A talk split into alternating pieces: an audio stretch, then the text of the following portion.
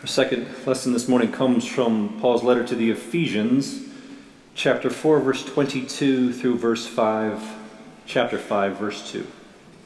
Hear now the word of the Lord.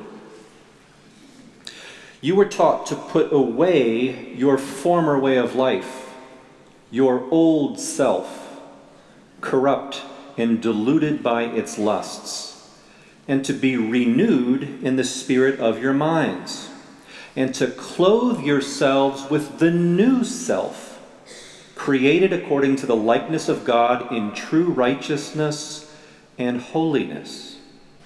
So then, put away falsehood. Let all of us speak the truth to our neighbors, for we are members of one another. Be angry, but do not sin. Do not let the sun go down on your anger and do not make room for the devil. Thieves must give up stealing. Rather, let them labor and work honestly with their own hands so as to have something to share with the needy. Let no evil talk come out of your mouths, but only what is useful for building up as there is need, so that your words may give grace to those who hear. And do not grieve the Holy Spirit of God with whom you were marked with a seal for the day of redemption. Put away from you all bitterness and wrath and anger and wrangling and slander, together with all malice, and be kind to one another, tender hearted, forgiving one another as God in Christ has forgiven you. Therefore, be imitators of God as beloved children and live in love as Christ loved us and gave himself up for us, a fragrant offering and sacrifice to God. This is the word of the Lord. Thanks be to God. Would you pray with me? Gracious and holy God, I pray now that you would pour your Holy Spirit through me, that these words might truly become your living word to your people and I pray that you would open up each of our hearts and minds that we might receive that word exactly in the place that we need to hear it. For we pray this in the name of our risen and reigning Lord and Savior, Jesus the Christ. Amen. You are what you eat. Isn't that what we've always heard? We are what we eat course, what that means is that, that, that our physical well being and even our mental health are largely determined by the quality of the foods that we consume. If we eat unhealthy things like processed foods and fried foods and corn syrup and trans fat and all kinds of sweets, then we are more likely to get illnesses and diseases because those kinds of foods weaken our immune system and slowly destroy our bodies. If, on the other hand, we consume healthy things like fruits and vegetables and dark chocolate, then we will be healthier and have stronger immune systems that fight off illness and disease because those kinds of foods have nutrients in them that help build up our bodies. And this idea is not really new. I mean, even back in 1923, one advertisement read 90% of the diseases known to man are caused by cheap foodstuffs. You are what you eat. Now, that might sound like a little bit of exaggerative advertising to us, but recent nutritional research, along with current rates of disease in our country, have only revealed that there's far more truth to this than most of us realize. We really are what we eat. Of course, this isn't just true about our physical bodies. It is also true of our spiritual selves as well. Growing up, my mother often reminded us that we are formed by all of the things that we take into ourselves. The books and the magazines that we read, the radio programs and music we listen to, the TV shows and, and movies we watch, and now, of course, uh, all the things on the internet and social media that we take in. Whether we realize it or not, all of these things are kinds of spiritual food that form and shape who we are inside. And depending on the, the kinds of things we choose to take in, it will either build us up or slowly destroy us. Of course, this choice is not always as easy as it might seem. For in our culture, we certainly have our work cut out for us. I continue to be shocked by the, the, the, violence and the language and the immorality I see on TV. The video games our kids play continue to become more graphic and more violent. Pornography is still a multi billion dollar industry and more and more readily available every day.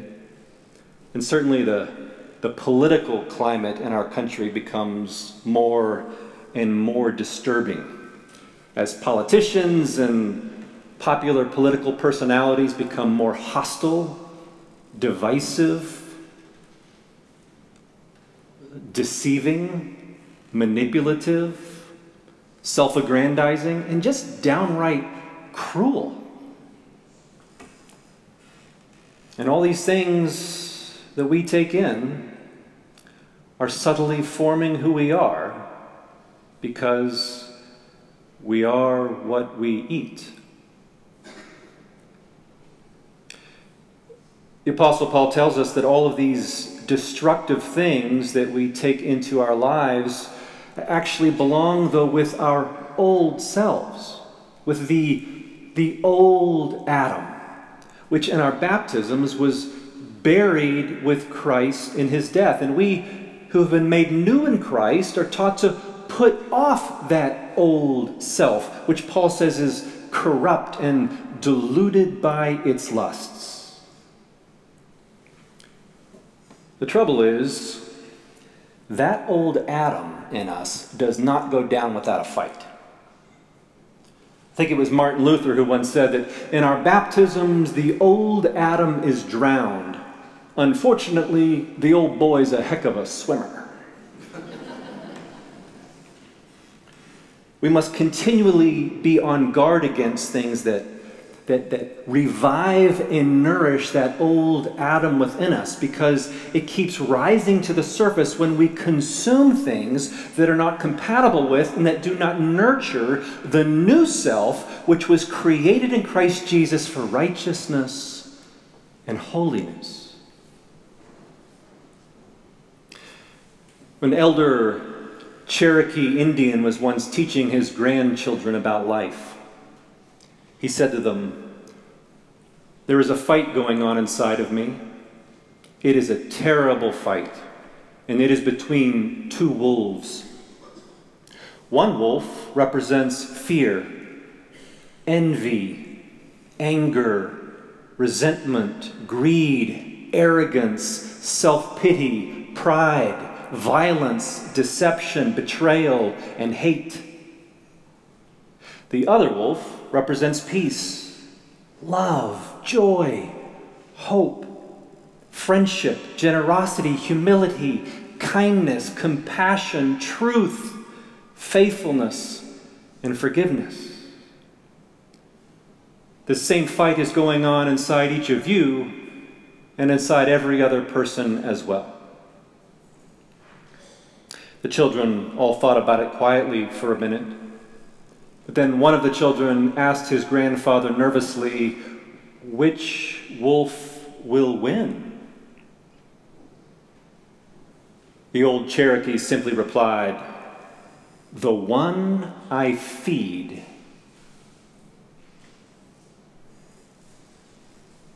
I wonder, which of the wolves within is being fed in your life? And in my life. And the consequences are great because what we choose to take in will either build us up or destroy us, not only as individuals, but also as a church. Because, as Paul says, we are members of one another. Our lives are interconnected, joined together in Christ. So the health of one affects the health of the whole. So we must continuously cut off the food supply to that dark wolf because the more it feeds, the hungrier it gets. That's why things like stealing, and being angry and lying and gossip are all such addictive behaviors. They feed that dark wolf within us who always demands more. And in the words of the Apostle Paul, they make room for the devil. Now, in all fairness, I realize most of us here don't actually do much stealing, at least not in the traditional sense of the word. But sometimes we're not entirely honest on our taxes. That's a kind of stealing.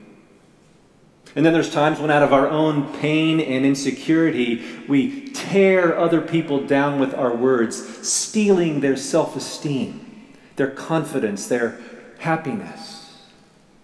We steal other people's reputations when we talk badly about them to other people. We steal from God when we act as if our lives and our money are our own possessions rather than God's. When we take what the resources God has entrusted us to use as His stewards in this world and we use it instead only to indulge the greedy wolf within us. And of course, as we've all seen far too frequently as of late, when we feed that violent wolf with enough anger and hate, we will even steal other people's lives. Of course, most of us won't actually kill anyone in our anger, and yet anger is still one of the most destructive things in our lives and one of the dark wolf's favorite foods. And yet, as Jesus' own life makes clear, sometimes a righteous anger is appropriate. After all, only those who are apathetic never get angry. Of course, we tend to think that our anger is always righteous, when in reality it is usually merely self righteous. Still, Paul says, be angry, but he immediately adds, do not sin. Anger is a, a normal human emotion for us to feel and experience. The trouble comes when we start lashing out in our anger, when we use our anger to control other people, when we hold on to our anger and stroke it, letting it fester inside of us. The trouble comes when we start getting mileage out of it. Anyone here ever got mileage out of your anger? But Paul says to us, do not let the sun go down on your anger. In other words, keep short accounts. We who are Christians ought to resolve our anger in appropriate ways and in a timely fashion. When we try to hold on to that anger inside of us, and think that we can manage it, what we discover that it is actually managing us as it slowly eats us from the inside out. It's like radioactive waste. The more time we spend with it, the more damage it does. Anne Lamott has said that, that holding on to anger and resentment is like feeding yourself rat poison and then waiting for the rat to die. The primary person it destroys is you. But anger not only poisons ourselves, it, it also poisons community because it unleashes our tongues. As we heard in the, the book of James, that the tongue is a world of fire among the parts of the body because it corrupts the whole person. The word, the tongue is a fire and is itself set on fire by the devil. when we make room for the devil with our anger, our tongues become his favorite weapon. Of course, we never think that the, the devil's actually in control of our tongues, but the, the devil is a master manipulator, and once he has the reins through our tongues, he does his greatest damage to the body of Christ. One of the first things the prince of lies does is to convince, is to blur the lines between truth and falsehood. So we begin to say things casually and carelessly, not really all that concerned about whether it's entirely true, thinking that it might be true, or, or at least it sounds true, or maybe we just would like it to be true. But it is Jesus Christ Himself who is the truth. And therefore, whenever we speak as Christians, it is Jesus who is the standard against which the truth of our words must be measured. Falsehood has no place in the body of Christ. Of course, one of the other ways that we destroy the body with our words is when we speak maliciously or insidiously or critically about the church, about its officers, about the staff, about other members. But when we speak badly about others or, or, or gossip about others, we not only destroy reputations, we also destroy relationships. Again, because it feeds that dark wolf within us who always demands more, it's addictive behavior. And oh, how hard it is to turn down a juicy piece of gossip, isn't it? Almost as hard as keeping it to yourself. And Satan always tries to convince us that our gossip is just sharing helpful information. And that our criticism is really nothing more than just conveying our genuine constructive comments. When in reality, they both destroy the community. But God gave us words to build each other up, not to destroy. You know, we, we have been made in the image of our loquacious God, whose very word brought life into being by the power of the Holy Spirit. And we who have been claimed by Jesus in the water of baptism have that same life giving spirit within us. And when we use words to tear down rather than to build up, we grieve the Holy Spirit within us. Because we have been taught to put off that old self and to put on instead that new life, which is ours in Christ. So Paul tells us to get rid of the old Adam and all of his destructive ways, the, the, the stealing and the anger and the deception and the malicious talk, all of it, everything that feeds that dark wolf within us, because it does not befit those who have been saved and forgiven by God in Jesus Christ. Instead, we should speak only what is good for building others up, so that, as Paul says, we give grace through our words to those who hear us. Know, people who have been overwhelmed by the grace of God in their lives, people who have experienced the power of God's forgiving love, invariably become grace givers themselves. And there are few things that we do that more greatly imitate our God and that feed that virtuous wolf within us than when we give grace to others through our words, especially words of kindness and compassion and encouragement and of course, forgiveness, which is the only true antidote to anger. But in order for us to become people whose words and actions give grace to others, Paul says we must be continually renewed in the spirit of our minds.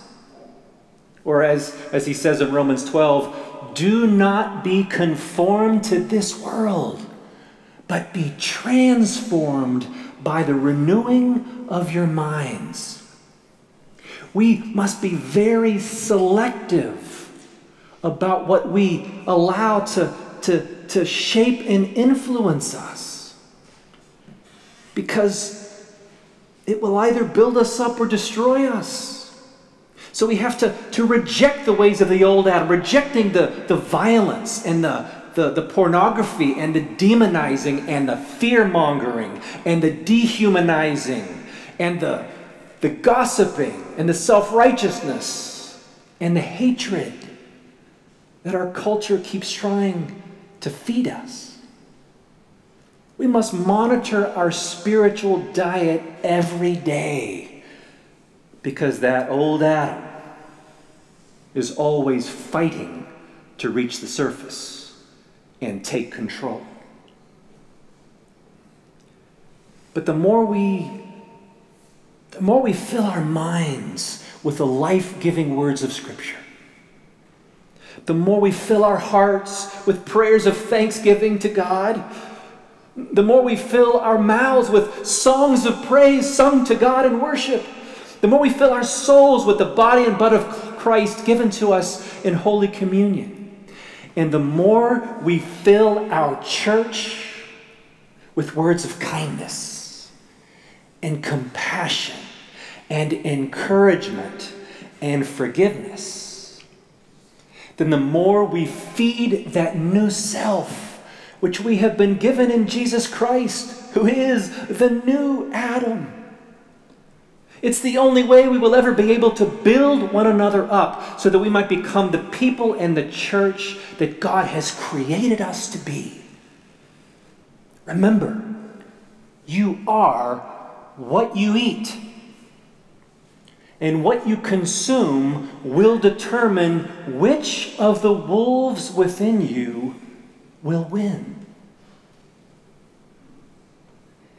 But realize the consequences are great. But the choice is up to you. Amen.